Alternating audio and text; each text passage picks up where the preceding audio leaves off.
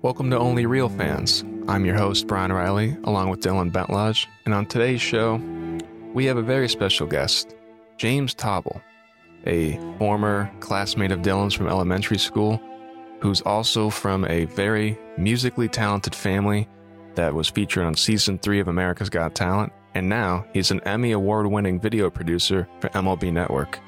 The song you're hearing behind me is Celtic Dance Epilogue from the Tobble family, which you can find on YouTube or Spotify. Very interesting interview. We learn a lot about him, his family, his music career, his video career, and now he currently runs his own live streaming company called Treehouse Media Inc.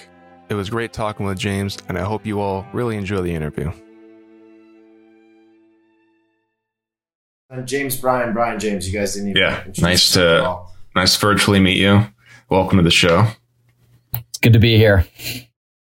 But so you were just saying you just started Sopranos last week, man. Have you watched any more? Just the pilot.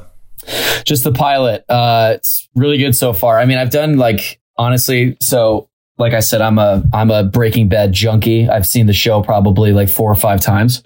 So I and everyone always compares them. Everyone's like, which one's better, Sopranos or Breaking Bad? So like, I watched the pilot, and maybe I'm a psycho for this, but I watched the pilot, and then I went and read like comparison, non spoiler comparisons of Breaking Bad and Sopranos, as if I've seen Sopranos now after the pilot.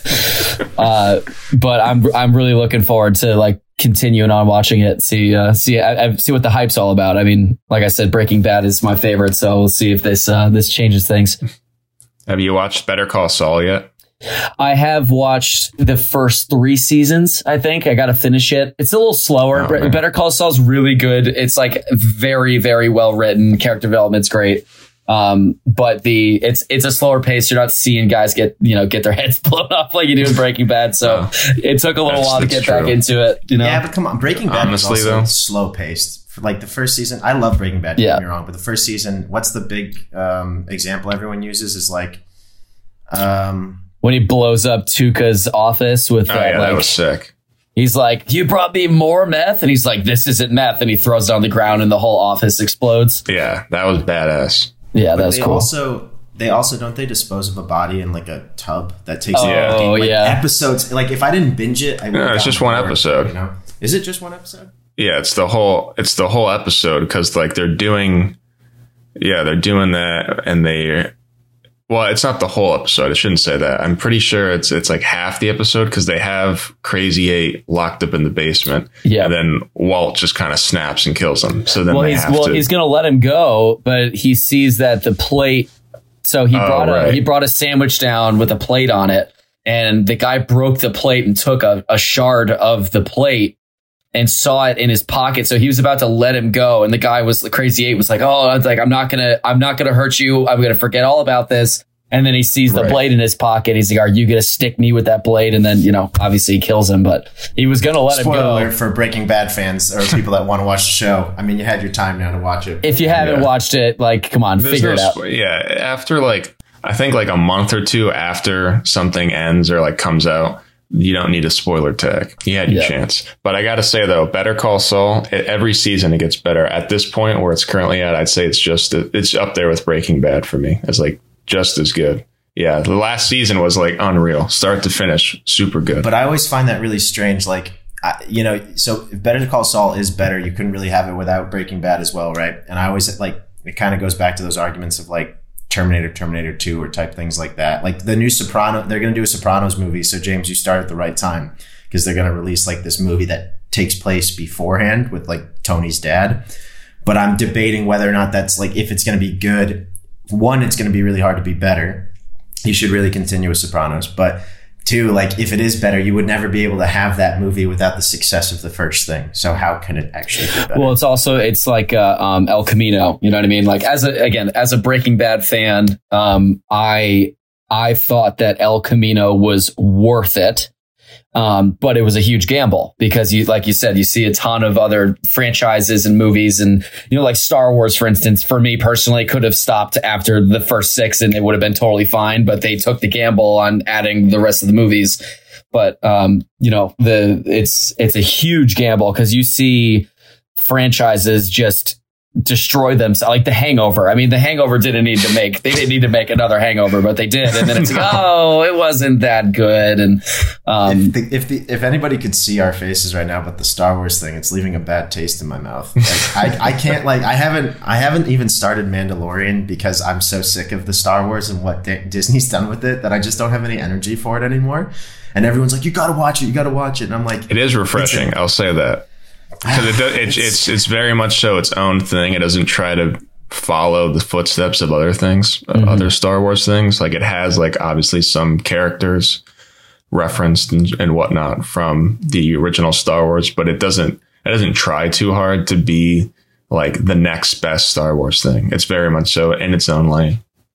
Yeah, I, I watched the I watched a bit of the first season of Mandalorian. I liked it. It's different. It's not like what I meant was the first six movies of Star Wars were great, you know, and then they tried to make the same movies but try to make it better. You know what I mean? Like a more modern take on the same movies. Whereas the Mandalorian is a completely different take on the whole Star Wars theme, which is which works. I mean, people love it.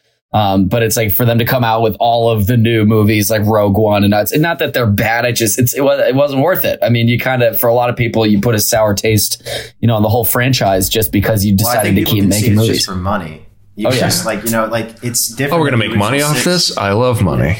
like it's different with the original six because the original six they were made because like obviously they want to like the creators like George Lucas wants to be successful, but he's doing it for passion. And then Disney comes involved, and it's like how much money can we squeeze out of this? Like they have movies planned until 2050. That is like an insane insane amount of Star Wars. to see. Yowza.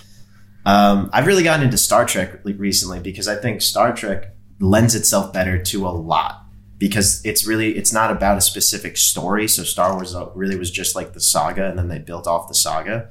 But um, Star Trek is really about just the world building itself. So they had multiple TV shows running at one time because it was really about this like you massive group called the Federation, and you could just show a bunch of different shows about different ships. And so there's almost it, they almost set themselves up for never having too much because they can always expand on their world, which I think is really cool. Star Wars didn't do that as well.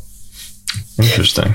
Yeah, I, I, w- with with Star Wars, I mean, like you said, it's like you have you have the good guys and you have the bad guys, and that's it, right? It's like you, it feels like there's only two factions, whereas with Star Trek, like you said, there's an unlimited amount of potential people that you can cover. Whereas it's like there's different wars and battles and and and, and quarrels that people have. In War in Star Wars, it's like okay, you have the dark side and you have the the the, the Jedi's and and what, and you have these two forces fighting against each other, and then that's it. You know what I mean? It- I mean, there's other. That seems but- like what it's always about. Yeah, like and uh, There are also movies though, like you know, a show. I feel like you have a wider, a wider array of themes and topics you can you can put in. But like for a movie, especially if it's like an episodic movie series, you kind of have to, in a way, like stick to that. You can't really and stick to a much too broader crazy. theme, like a much broader theme. So the theme is really just exploration. Like if you dumb down Star Trek to one thing, it's just about the space exploration.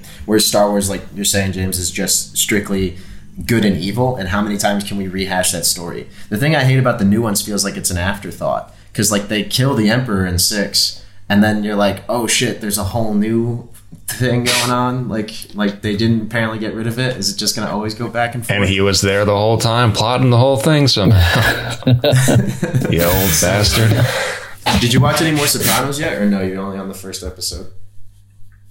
Me, no, I'm I'm still I I uh, I got to get around to it. Um, like I, it was like a week or two ago where I watched it, so I I. I, I one I need to get an HBO Max subscription and two uh, I need to just sit down and and put away a solid like four hours a day to it because I'm not I'm not the type of watcher that's like okay one episode tonight and one episode tomorrow no no no no I'm just binging I watched Breaking Bad in two weeks I mean it's like I, I'm a I have a big issue with binging um, but it's if it's good I mean I can't not watch it so I'll probably True. get through Isn't it it pretty quick. crazy? Isn't it crazy that like ten years ago we wouldn't have had an option? Like I remember starting to watch episodic TV shows and having to wait the week, and like now it's so it's so unheard of that maybe a few TV shows I'll do that for. But really, what I want is just like a whole day to just watch as many as I can. Yeah. Oh, I until forget I'm about of him. it. Like, um, Yeah. yeah, like They blend especially if it's a show that I got into via binging, like Bob's Burgers, for example. Like that show's still on, and the new season's currently out, but I'm not up to date on it because like I kind of forget about it. because I was so used to just like once this, you know, I just watch it from season one to the end and that's it.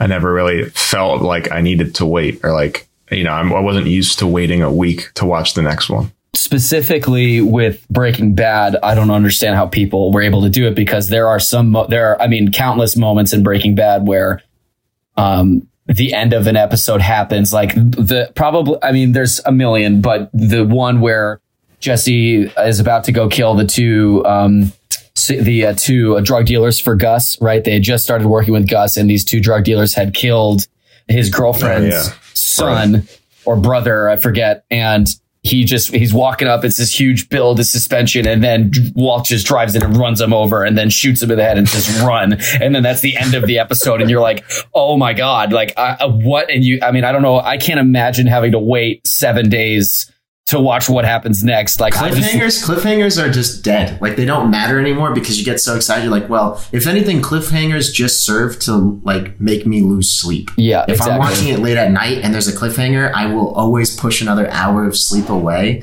in Yeah. order to just see one more episode. Well, that's so what I was it's gonna really just bad for my work life. Yeah. Like cliffhangers are actually better now for the binge watching community because then it's like, oh, yeah, well, I'll do the next one. Who cares? oh yeah.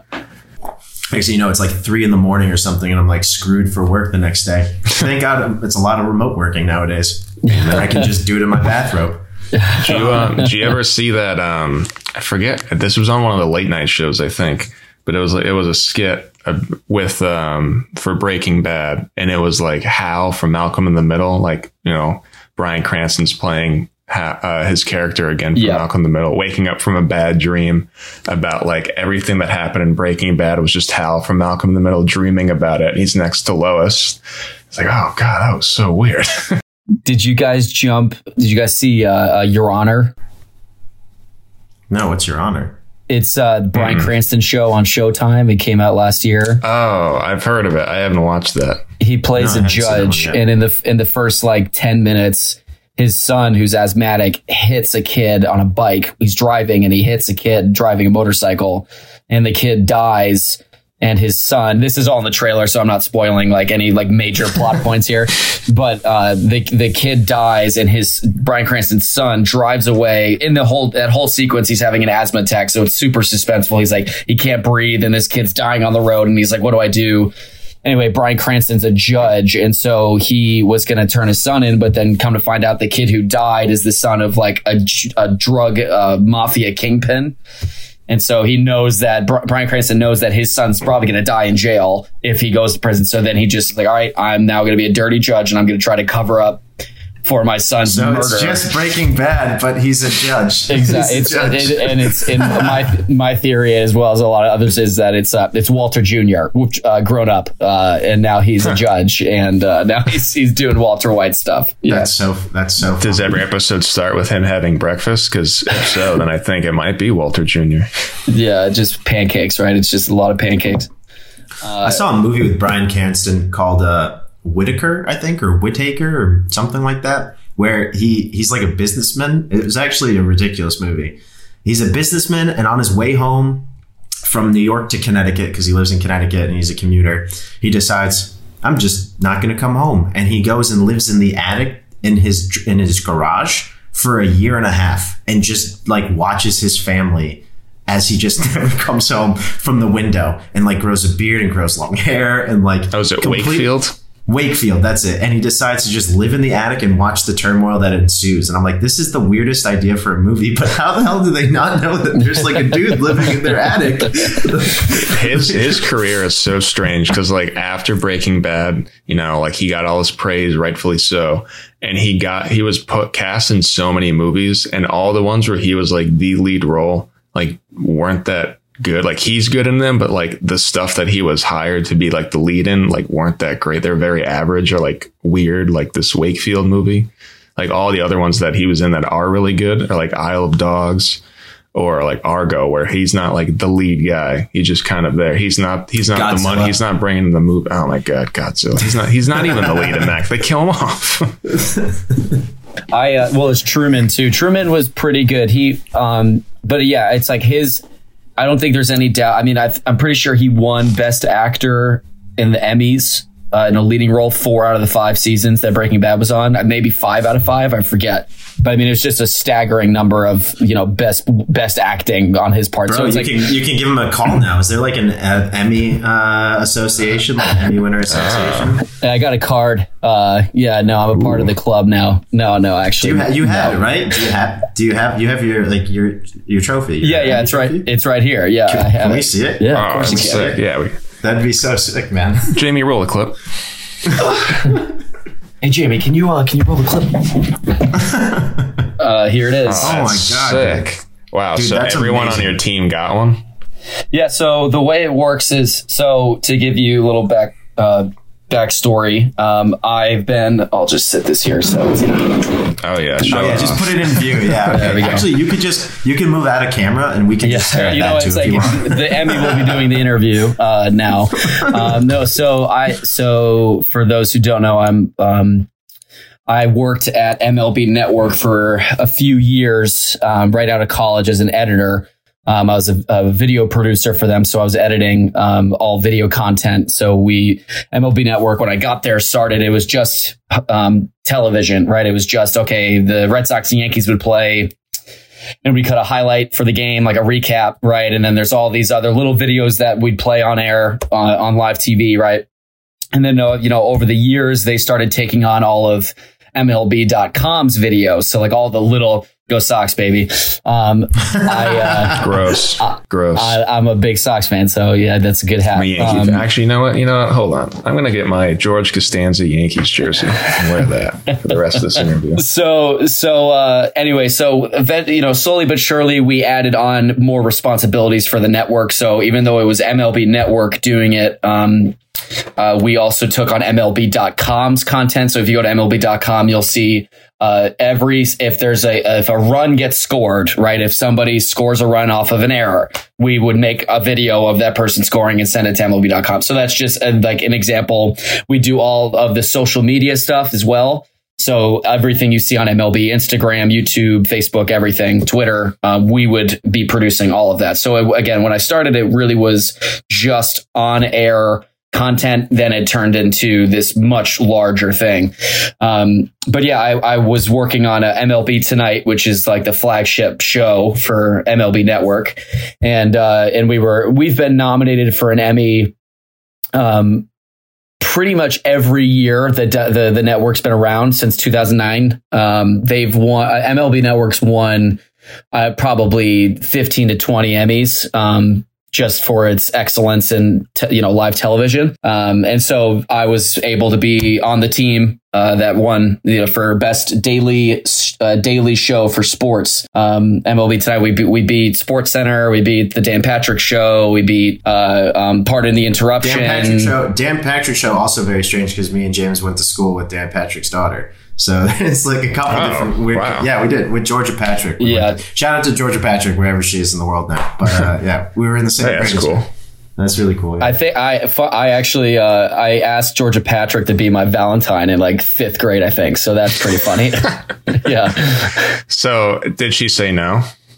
Oh yeah. Well, she was very nice about it. She was like, "Thank you for the card," and that was it. So basically, She this was your no, way of so saying, like, look at me shot. now. Do you wish you were my Valentine? Um, yeah, you beat her dad for an Emmy, bro. I mean, like at this point, you should ask her again. She might say yes. But so, how long did it take you to go from editor to producer, man?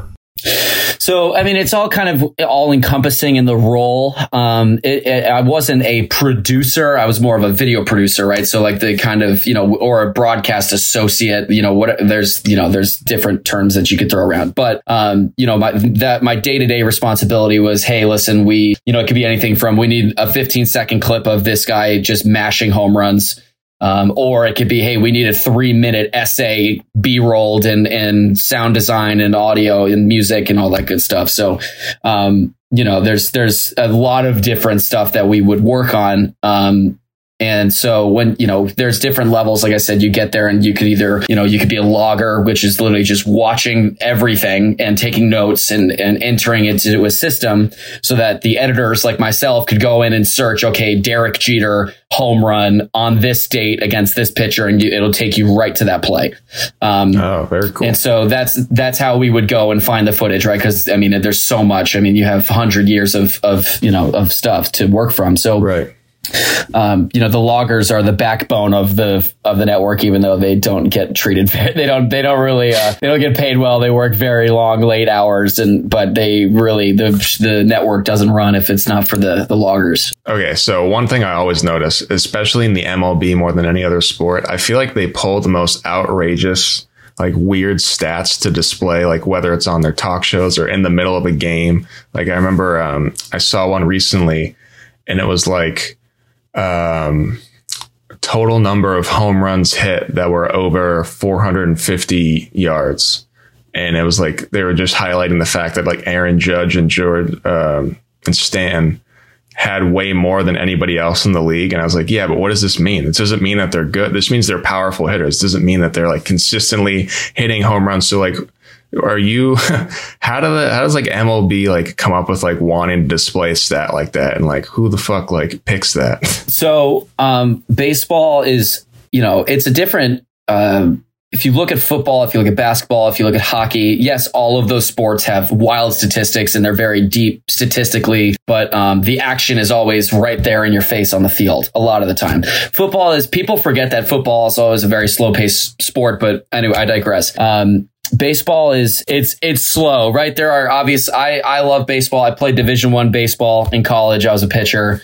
Um, so i have a very close relationship with baseball um, is aside from just working at mlb network. But my point is is that baseball as you know uh, you'll you'll ha- all right first inning right? Okay guys get a few hits there's runners on base you know it's loud people are excited they might score a run or two okay great. And then there's not another hit till the sixth and it's just a pitcher's duel. And if you don't if you know it's like a pitcher's duel for some people is boring. I was a pitcher i i love it's you know if you love the game of baseball you know what's going on in a pitcher's duel what he's doing how he's attacking the hitters um, and uh, you know how he's keeping the batters off balance, right, to to get them to be unsuccessful at the plate. But as the broadcaster, you have to come up with stuff to talk about, right? It's like, yeah, there's another strikeout. And now let's talk about something else, right? Let's talk about his FIP or his ERA plus or his, you know, uh, uh, weighted runs created plus or his, his war, you know, there's all, there's all these tons of statistics. Um, and baseball, my point is that baseball has more statistics to talk about than any other sport. And at MLB specifically, we have a whole research department. Um, like I said, I don't I don't work there anymore. I, I, I finished up my tenure there this past fall after the World Series, but um, we uh, you know, the MLB network has an, an entire department of researchers and these guys know more about the game than you could ever imagine. I mean, they, their, their job is to know the stats, right? So, um, you know, they could say, Hey, listen, when was the last time this specific thing happened? And they'll have an answer for you you know, in a few minutes of like 1987, July 2nd of this, you know, this random player. Um, so yeah. they do a, they do a really good job so that gets like curated like live, like someone behind the scenes, like they kind of communicate with each other, like, okay, we need this, we need like Joe Buck to talk about the fact that like the last time a 20 year old shortstop for the New York Yankees hit a double was in 1985 on this exact same day. So like they like, so the producers, um, or like the director, if there even is a director during like a like a baseball game, they kind of come up with that and then they they ship it off. They ship that stat off to the commentator to, to talk about. Yeah. So the way, so this is kind of like the hierarchy of the control room um, for a live game. Uh, it's it's similar for like just live television. Um, for instance, for MLB tonight, it's a similar setup, but in a live game, uh, we have. So I don't know if you guys noticed on YouTube, there's the YouTube game of the week. If you go to YouTube, um, there's a free game to watch on YouTube every week. Last week it was the Red Sox and Orioles. Um, anyway, every week there's a game. And so MLB Network sends their team uh, to the location. I don't know if they're doing it now with COVID, but they used to send the team, send a crew to on location. So say it's in Philly, they'd send the producer, director, cameraman, and other uh, other positions, the researchers, the um, they would have the MLB Network uh, play by play guys and the color commentators like John. Um, um, uh, sorry, I, am the names are uh, uh, escaping me right now, but um, they would John John Smoltz, for instance, I think was on last week's. Uh, you know, just like big big name guys. Anyway, they the director is the one that's executing every shot, right? So he'll say, "All right, let's let's uh, let's take camera three. Let's let's have a slow zoom into the plate here, and then we're gonna fade to camera two, cut to ca-. you know that's the director's job. The director's job is to make sure all the graphics are ready to go all right, cut sound, like cue cue music. Um, hey, we need a lower third here. Let's get this ready. Cut to camera three. Run the lower third. You know, that's the director's position, right? The producer is the one that makes all of it, right? Okay, hey, listen, this is the, our content. Right. This is, um, we're going to have an interview with this player in the third inning. Uh, uh, we need to talk about these things during the game. We have, I've, I've had the graphics team make all of these graphics. We need to touch on all of these today. So the producer is the one that makes the rundown for what's going to be talked about, what they're going to be showing. If there's a clip that they're going to play, oh, back in 1987 when this happened, we're going to have that clip ready. The producer is the one that makes all those decisions. The director is the one that says, "Hey, we're going to cut to camera three. It, basically, he's like the general, um, the general on it. the field running the show. Um, when it comes to the little statistics like that, a lot of times, um, if you're up in the booth, right? So John Buck, uh, Joe Buck, excuse me, um, you know, uh, he'll be up there and he'll be calling the game. He'll have what they call a spotter up in the uh, in the booth, and so the spotter's job is to one locate, for instance, like if it's football. Okay, this guy uh, makes a big interception, right? The uh, the spotter's job is to figure out who that player is. How many yards did he get after the interception? Okay, how many interceptions does he have this year? How many? Like he's got to get all that information really quickly, and then he relays that info to Joe Buck, and then Joe Buck will oh, then God. say, "Oh, this is Jenkins, number seventy-two, for a seventeen-yard rece- uh, interception, his fourth of the year." Right? That all comes from this spotter. Um, and so that sounds the, stressful. It's a lot. It's a lot. I was the trying to, just uh, trying to get that that quickly. Yeah, I was the spotter my senior year of college for our football games at Sacred Heart University, where I attended school. Um, and it's stressful. There's a lot of uh, it, things happen very quickly, and you got to be okay. That's number 17. That's this guy. How many yards? Okay, that's that. How many yards? You know, you just have to have this information ready to go. And yeah. there's a relationship you build the spotter and the the play by play guy has a usually have a very good relationship and they work really well together, so they feed off of each other. I mean, they've like uh, Al Michaels has written a book where he goes into his spotter, and it, there's a whole like a ton of the book is dedicated to how important the spotter is. But anyway, the the research will relay information to the producer. The producer will tell the the on air talent, "Hey, listen, we're going to talk about this." Um, if a play happens and he's in the middle of talking about whatever the producer wants him to talk about, the spotter will will give him all the info on the play that just happened. So there's a whole system. Um, and there's and there's more to it as well. It's a very uh, very uh, intricate uh, um, system that they built, but it, it works. You know, it, it's it's uh, it's yeah. very complicated though. Yeah, that's crazy. I mean, I've always wanted to know like the inner workings of that, just like how quickly they're able to like conjure up those stats or like, you know, quickly get like a different angle for like a replay and like slow it down and all that. Um, and just know like how far it went and use those graphics to even highlight that stuff like yeah. in, like in real time. That's crazy. Like I, I did very minor work in like the live live streaming uh, department for like a project uh, when I went to Bryant for college, and uh, like that that was simple. It was like a 15 minute like live shopping network thing that we did. And I, I was a producer, so I like I kind of oversaw the whole thing. But that was kind of stressful too. But it wasn't obviously not nearly as like involved and uh, stressful as it would be to do like you know cover a live sports event where you have to do all these different you know talking points replays throwbacks uh, stats graphics what have you right yeah i didn't know you went to bryant uh, bulldogs right yep you guys yeah, were, our uh, rivals, NEC. big rivals yep. in baseball. Yeah, we, we didn't like you guys. Oh, you guys yeah. didn't like us. I, if I mentioned it beforehand, glad I didn't know the rivalry. But if I mentioned it beforehand, we might not be doing the interview. I didn't play baseball, so You- so you're, you're a Yankee fan. You're a Yankee fan that went to Bryant. fan wow, we got Bryant some. We got some issues here, dude.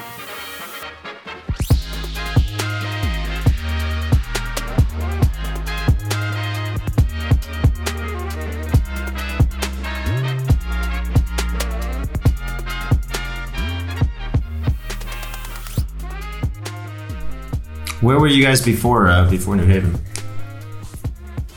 So my I come from a family of seven kids. Um, we were all uh, uh, musicians, and we sang together and performed uh, together for 15 years. Actually, um, my twin brother and I are the youngest, uh, and then it's there's three girls and four boys. And so all of my older sisters and one of my brothers, they all went to Juilliard. One went to Yale. You know, they were all ve- they're all very accomplished musician, classical musicians.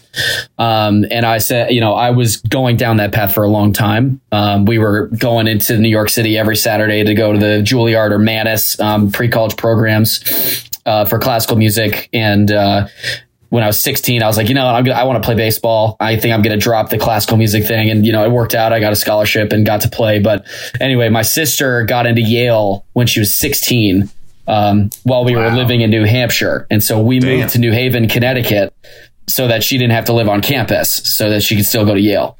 So that's why we moved to New Haven. And then from there, you know, we, we made a home for ourselves and, you know, I grew up there, but that's why that's originally we were in New Hampshire, like I said, and she got in, she was homeschooled and she got into Yale when she was 16. So she, uh, so we all moved. That's that's amazing. Did she go for music? Is yeah, she was in the Yale cellos. Um, so there's this, there's a program called the Yale cellos and they were, there was about 15 to 20 of them that got in or the total in the whole, in the whole department. And so she was one of them. And so she traveled, she went to South Korea, she tried uh, in other countries, um, performing with the Yale cellos. And I mean, it's a very reputable group. Like I said, I mean, she was going, she was at Juilliard in their pre-college program, I think since she was like 13. And so she was there in Juilliard and she just uh, excelled very quickly. And, um, and yeah, she got into Yale at a young age and, uh, she was doing music there and graduated and now has a lot of debt, but, uh, but she, she has a degree. So that's good. Yeah. You had a lot of exposure with music, and I know that you guys also did that uh, America's Got Talent when you were younger. I remember that being a big thing when we were in school. Did you know you wanted to combine the sports and the entertainment while you were in college, or that come later? So when I was, uh, for everyone who doesn't know, you just touched on it. My family and I, like I said, we performed and traveled, you know, the country performing. We actually made it onto America's Got Talent in 2008. Um, and we ended up getting to the top 15. So we were in LA for a long time, living in, you know, living the celebrity lifestyle, you know, limousines to the studio and thousands of people outside waiting for us. It was cool. Um, so we did that and I got to experience like real live television. Um, and I think that's probably where it all started. I want, I knew I wanted to be a part of that in some way. For a long time, I wanted to be um, like a sports anchor. I wanted to be on air. Um, but then I realized that my my talents were really in the edit room um, and like creating the story instead of instead of just reading. Um, and so you know, but yes, uh, to answer your question, I, I I do think that from being on NBC and and being on live TV in front of 40 million people, um, that electricity of the environment uh, definitely carried over into my later life, where I was trying to figure out what the hell I wanted to do. Um, and uh, luckily, Sacred Heart, you know, I got I got the scholarship to play at Sacred Heart, and I was going to go play baseball wherever I got the offer, right? So, and I was fortunate that Sacred Heart has a very good uh, program for media communications, broadcasting, broadcast communications, um, and so from there, I you know started exploring that outlet and you know got a job at MLB. But yeah, the live TV is is um, you know, I, I it's it's stressful. It's very fast. It's hey, we need this video right now. You have five minutes to edit a video together, and it's going on TV in front of millions and millions of people. You have five minutes. Whereas like a movie or like a short or a documentary, it's all pre-produced and pro-produced, and you can you know color it and make it look nice. And uh, live, Right. TV, you gotta get it done, get it out. Um, it's it's exciting. Yeah, absolutely.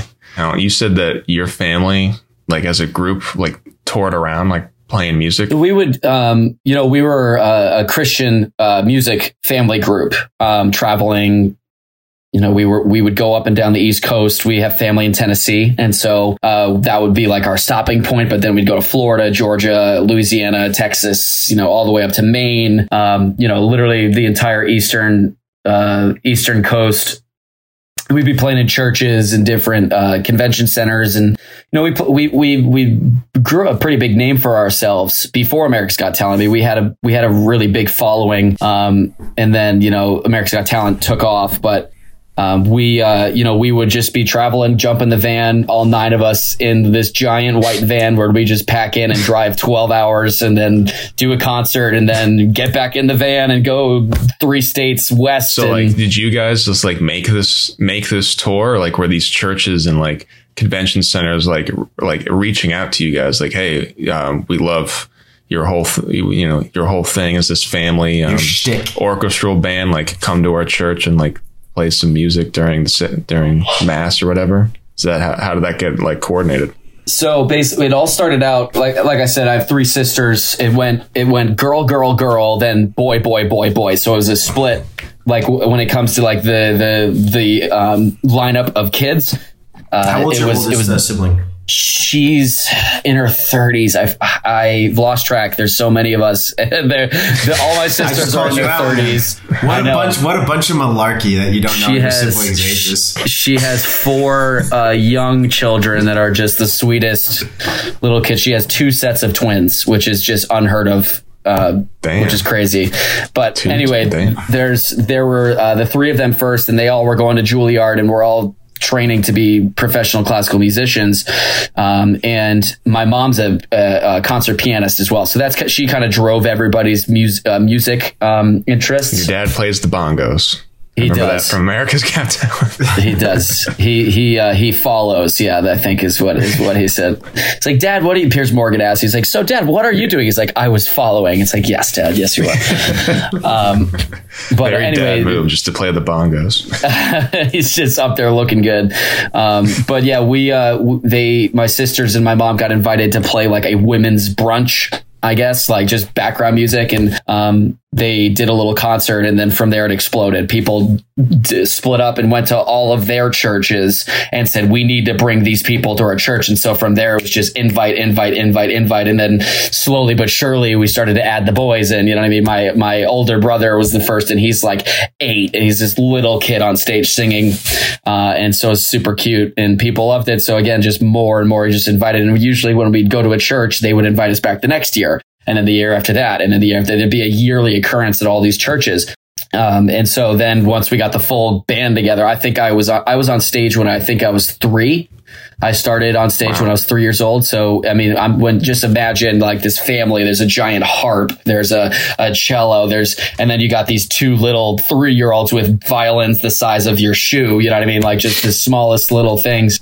Um, But you and, you uh, definitely played at our school too, right? Because I remember seeing, like, I remember you guys playing, and like it was it was truly crazy. It was very. You ever see that movie, uh, Captain Fantastic? Like this dad living in the woods with like I think seven kids, and like they all know like how to quote the best philosophers and like know how to like hunt and like all these crazy things. And they're like all kids. I'm like when I think of your family, I'm like that's the real life version. All like Juilliard, Yale kids, like with all these insane talents. Well, thank you. Yeah, we. Uh, I do remember the first because uh, my my elder my older brother Jack got into Christian Heritage, and we had been homeschooled. My sister's homeschooled. My mom, she's a freak. She's the smartest person, one of the smartest people I've ever met. She taught all of my siblings their entire curriculums. I mean, science, history, math, and she built it herself. And again, ton, tons of tons of work. But she she um, prepared my sisters really well for college when it comes to an academic standpoint.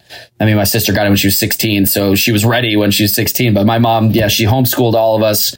Uh, and then my brother Jack got in to Christian Heritage his sophomore year of high school, and so he started going the first semester and we played a concert there. And I remember this day vividly because I was like, man, I want to go here. I don't want to be homeschooled anymore.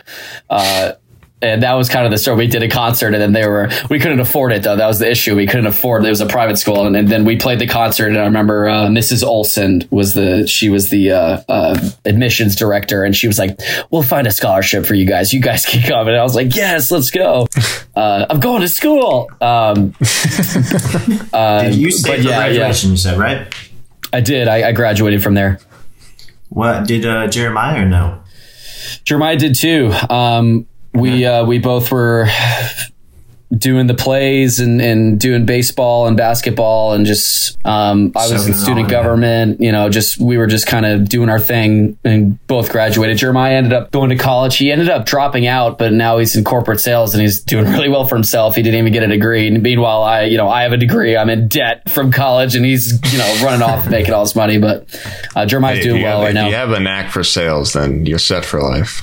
Yeah, that's uh, that's. I mean, I was just talking to Brian before we even got on and stuff, man. Like, when's the last time I saw you guys? Because I vividly remember going to school with everybody there, but I mean, I left when I was thirteen, so I mean, it was quite a long time. That's twelve years ago, which is crazy to think about. I'm, I Yeah. forget that I'm 25 too. I'm like, wait, am I 26 or 20? Like, I'm at that point. I'm, uh, we're at that stage in life where it's like, wait, how old am I? Like, I'm still like, kind of 21. Wait, the funny, the funny thing is, you don't look that different to me, though, man. Like, I recognize you from grade school, which is funny.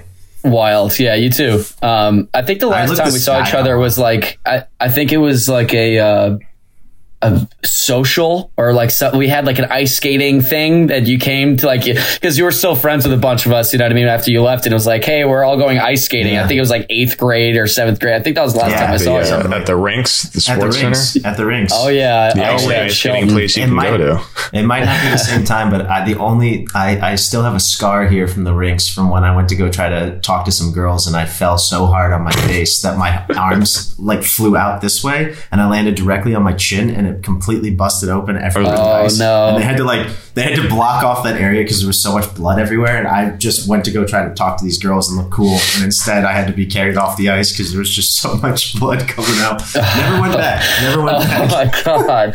Oh Fair reason not Jesus! to go back. Oh, it was the most embarrassing thing in the world. It was just so so sad. I was trying to look cool, just like thirteen year old cheeks? just like fell everywhere. Hey, sugar, come Um, here! Oh my god! It was bad, man. You ever But see I the inside of a chin? That's so nuts. Um, How's uh, how's Josie doing?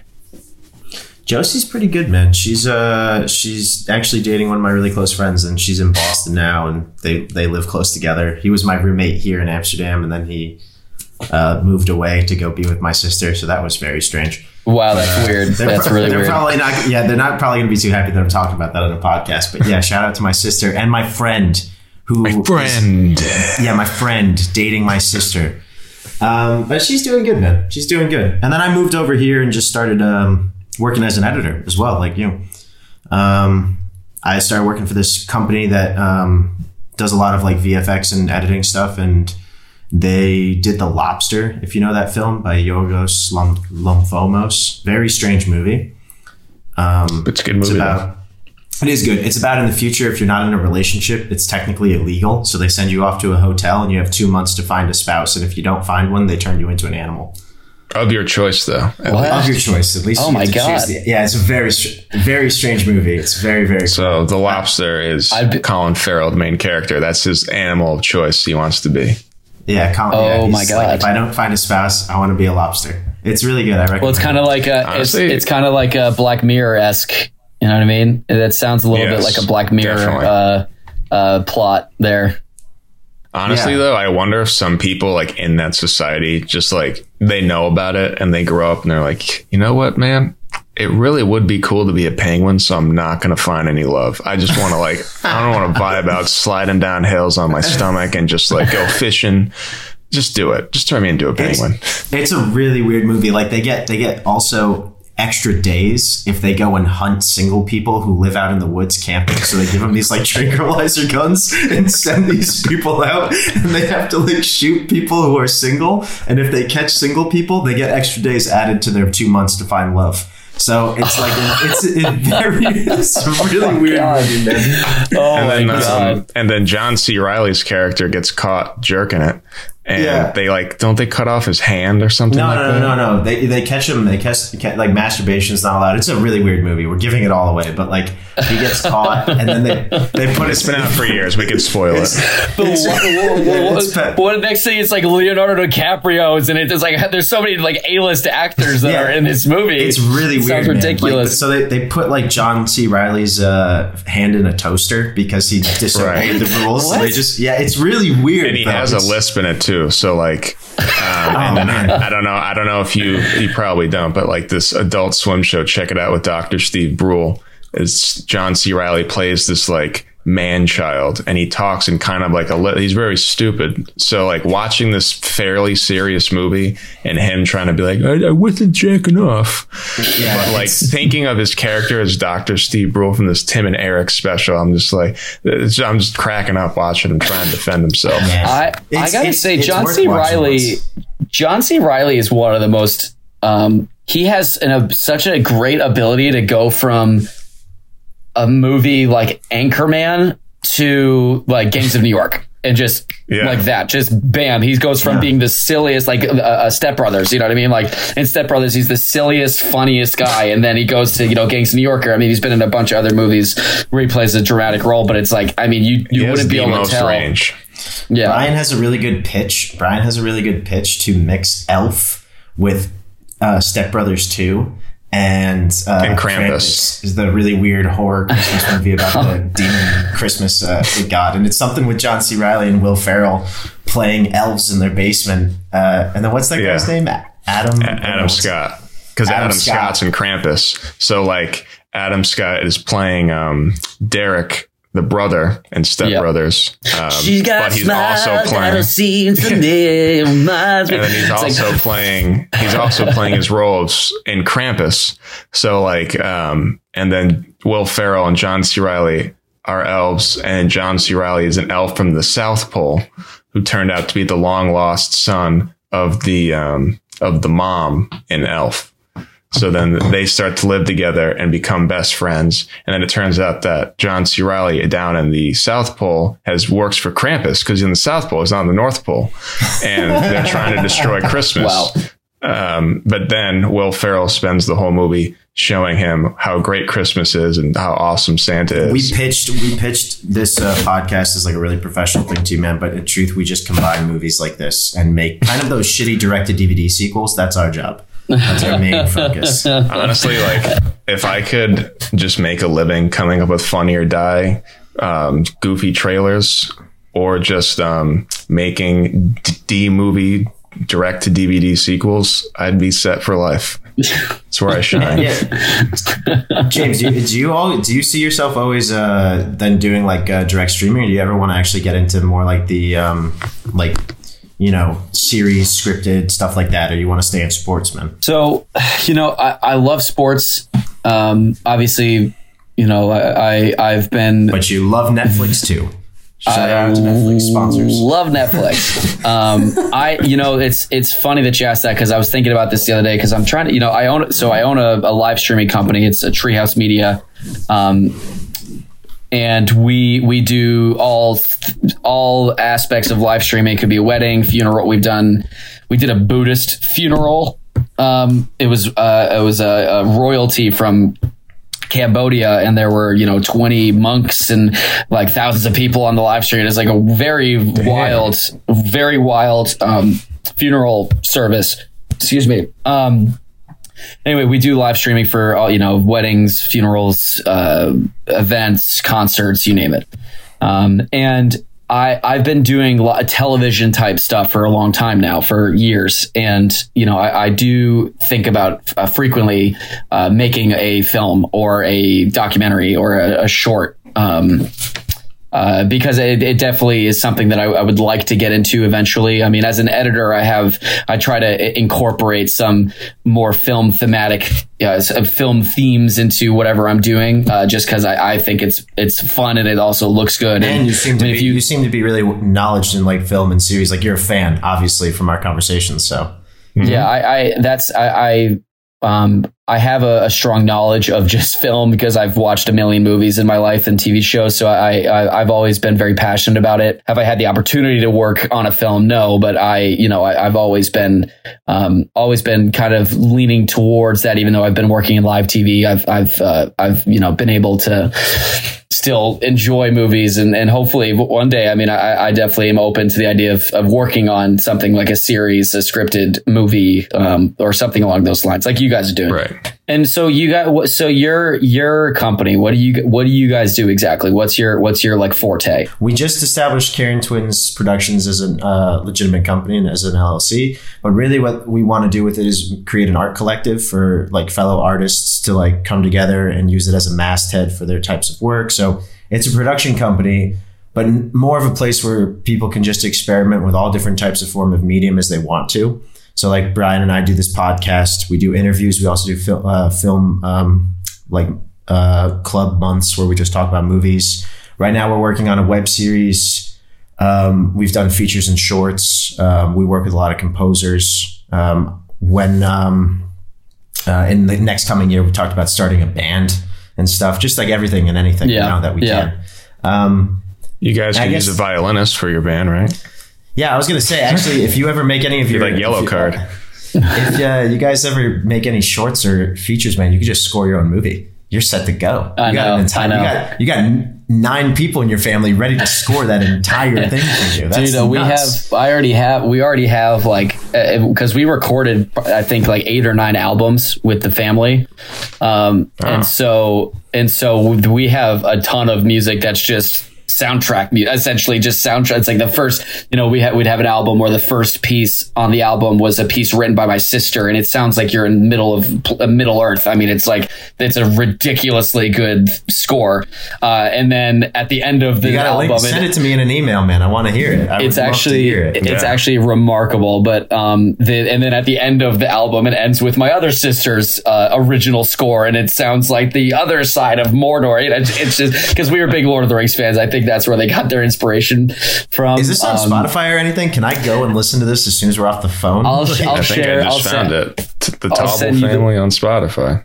Yeah, I'll send you the the one I'm thinking of specifically. But yeah, we have a Please few do. that are just like actual orchestral like beasts of a score that would fit in any dramatic you know movie. That's like ama- that's honestly amazing. Oh, that's sick. Well, you know, man. So like, we're always looking for like the next collaboration. Like, really, what Karen Twins just does is we love building connections and collaborations, and then working with people we enjoy hanging out with. You know, like we made a feature film, which we've talked about enough on this podcast, but it um, won a couple awards at a uh, uh, festival this past year. Oh wow! Got Congrats, guys to thank you. Thank you. It's no it's no Emmy, but I mean it's, it's no Emmy. start. It's, a laurel. Um, it also got distributed to Amazon Prime, so you can go rent or buy it there. But we just realized like we made that thing with friends. Like I think it was maybe ten of us that put it together total, and it cost us like three thousand dollars. And we just had so much fun doing it um, that we felt like we had a really special connection with these people. Mm-hmm. So we kind of with Carrion Twins decided what we want to do is just build those connections and keep working on cool stuff, you know. So I don't what know, kind man. what kind of cameras do you guys use? I mean, the whatever first time it was, yeah, it was whatever we could get our hands on. You know, I think in the first one we used the Sony A7 um, nice. for night shoots because the the quality on that for night shoots is crazy. Low light then, quality uh, is amazing. Yeah. Yeah, uh, Canon C100 for the majority of the film because we could rent it from our school um, at the time which we had to come up with a deal for. It's a total mess. And then we used iPhones for certain shots that we needed to use it for. Also, like what Brian and I do for this podcast, which we've discovered is because we don't have a lot of budgeting and it's a lot of independent work, we find ways to like get around it. So for this podcast, we also have like mics that are specifically compatible with iPhones. So you get better iPhone uh, quality and essentially mm-hmm. just like a, a wireless lav mic because it's cheaper. Um, obviously, for larger shoots, we don't want to do that. But for our first movie, it worked out, and we it seemed to work out to make an entire film, and no one really noticed. You yeah. know, don't get bogged well, down by the details. Well, a lot of, a lot of times in post too, you find that um, for instance, I actually, uh, I, I, now that you mentioned, I actually edited a, a, a movie, an like an hour long movie uh, this past December. Um, my brother uh, who, Sam, who works at a church in Connecticut, um, they usually do this really, really big, extravagant Christmas show. It's kind of like like if you have like a high school musical, it's like the whole weekend. There's shows every night for the whole weekend. Like they would do this, but it'd be a Christmas show that they'd write every year and compose the music. My mom would write the music for it and arrange everything. It's a, it's a beast. I mean, they they they bring in an entire orchestra, um, actors, and I mean, it's a big production. This past year, because of COVID, they weren't able to do it. Um, and so they were like, "What can we do?" And they're like, "Oh, let's do a movie." And so they try, you know, they they hired me as the editor, and then I was kind of also like the uh, consultant. I, I was able to go to a shoot or two and show them, you know, what they were trying to do. But really, they were they try to turn a stage play into a movie without knowing how to make a movie. You know what I mean? And so if that makes sense, like it's like the shots were. Mm-hmm not really uh, they it, their initial uh, concept was not really uh, built like a for a movie. Uh, it was kind of just like set the camera up, everyone's in front of the camera, and they. I wasn't there for seventy five percent of the shoot, and their um, it was not really the execution was not done to a, a, level of standard, I guess, that I've been used to at MLB. Obviously, it's a church that you know they had a C300, which is an, a very nice camera. Um, you guys said you were using the C100. So this guy, this guy, you know, he has great equipment. He just doesn't, he's not trained in film. And so in post, I had to literally transform the movie. I mean, literally zooming in, like, I mean, the, all the movements in every shot are done in post. Um, all the coloring, oh, wow. all the sound, everything that is, you know, just stacking up sound and, and color and whatnot. So it, again, it's like, you know, you get, you work with what you got when you're shooting something like what you guys did. It's all about in post what you can make it look like. Yeah. God Absolutely. bless post production. I think also like what we what like I kind of started to think about before me and Brian even got too serious about this because Brian and I started just as writers together and then kind of broke into different sections of that all. Like uh, I have a really close friend in LA who's a composer. Um, Brian knows him really well at this point too, and we came up with this idea of incorporating the pillars of film as early as you can into the process, so that way you're prepared for those um, those sections later. So when we started doing the feature film dilettantes we made, I had already introduced the characters and the story to my composer before I even had the drafts mm-hmm. finished. So he could start thinking about the different characters and how he wanted to highlight them. Mm-hmm. And the same with like me now being an editor professionally, I can already start to get involved on this web series post production style because I know what it's going to be like when we get to there. And I think it's important to incorporate those people early on. Oh yeah. Oh yeah. Uh, otherwise, it gets pushed on me and you, and we have to fix it all for them. you know, at the end of it. That's Dude, you have you have no idea. And like the, the the thing with the church, like it came out pretty good. Um, you know, they were definitely pleased with it, but it was like they had no idea what they were doing in the sense of like, oh, what we what they need. I tried to give them as much info as I could, you know, but without me being there, there was only so much I could do when it comes to like setting up the mm-hmm. microphone to be you know usable. Um, but you know, it took. I had a month to do it, and it was like every night just figuring out okay what's the motif for this character you know what i mean what what's the little if there's anything you know uh, like if you, you guys saw castaway obviously with tom hanks uh, it's like the da da da da da da da da da da like that that line that plays like when he's leaving the island and it's like the most like breathtaking music ever and it's like okay that's the composer wrote that for that moment um, because the director commute I think it was Zemeckis was it uh, uh, Zemeckis, I think, directed Castaway. Um, he communicated with the composer off the bat, like, listen, I need this moment to be brought out in the music. Um, and just like you said, it's like, it's so important getting that info to your composer because the music is just a part of the story as the plot is. It's yeah. a part of it. Yeah, absolutely. I mean, that's why. So I sometimes just talk, like, again, the whole idea with the collective is just sometimes calling the people you're close with and just coming up with ideas together. So there's a really great movie um, uh, that I want to reference in a film called Elevator the Gallows. And this movie is quite famous because the whole score is done by Miles Davis, improv- improvised. So he just watched the movie with um, wow. with musicians, and they scored the whole thing as a jazz improv. And I'm like, I want to oh, do that so badly. Like, I want to, cool. I want to edit an entire movie, and then I want to sit in a studio with my composer, and I want to have him just like five times put on a live concert and like make the music and whichever one we think is the best is now the score of the entire movie.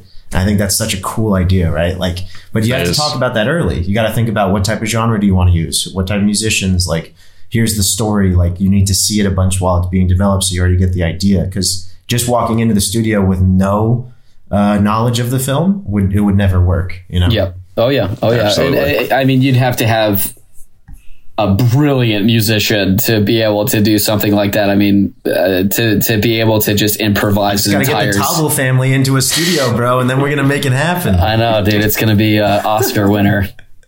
Have you heard of the movie Lost in London? I have. I haven't seen it though.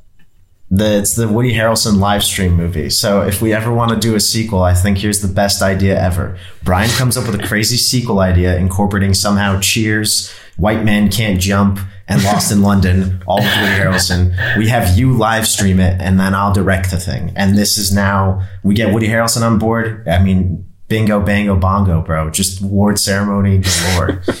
Let's uh let's fit in Absolutely. three billboards outside of Ebbing, Missouri into that one. We'll uh him Oh, We'll Dude, just give him. We'll give him the.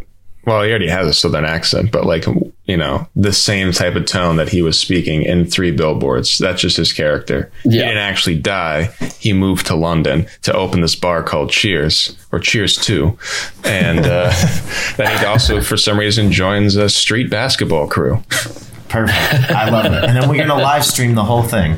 We'll Yeah. live stream it all, man. It's perfect. It's beautiful. I uh yeah, that I think well, he had his head covered right in three billboards outside Ebbing, Missouri. So it's kind of like it's kind of like at the end So of we don't Breaking Bad. it's actually yeah. You don't exactly. know if It's, like actually was Walter's him. You don't laying know. there. Did he point, actually do point. it? Is he is he alive? It's like yeah, you don't know. Yo, um, we're coming close to the end of this, man. But we just want to ask them if there's anything you want to plug. I know you have your uh, Treehouse Media Inc. Stop.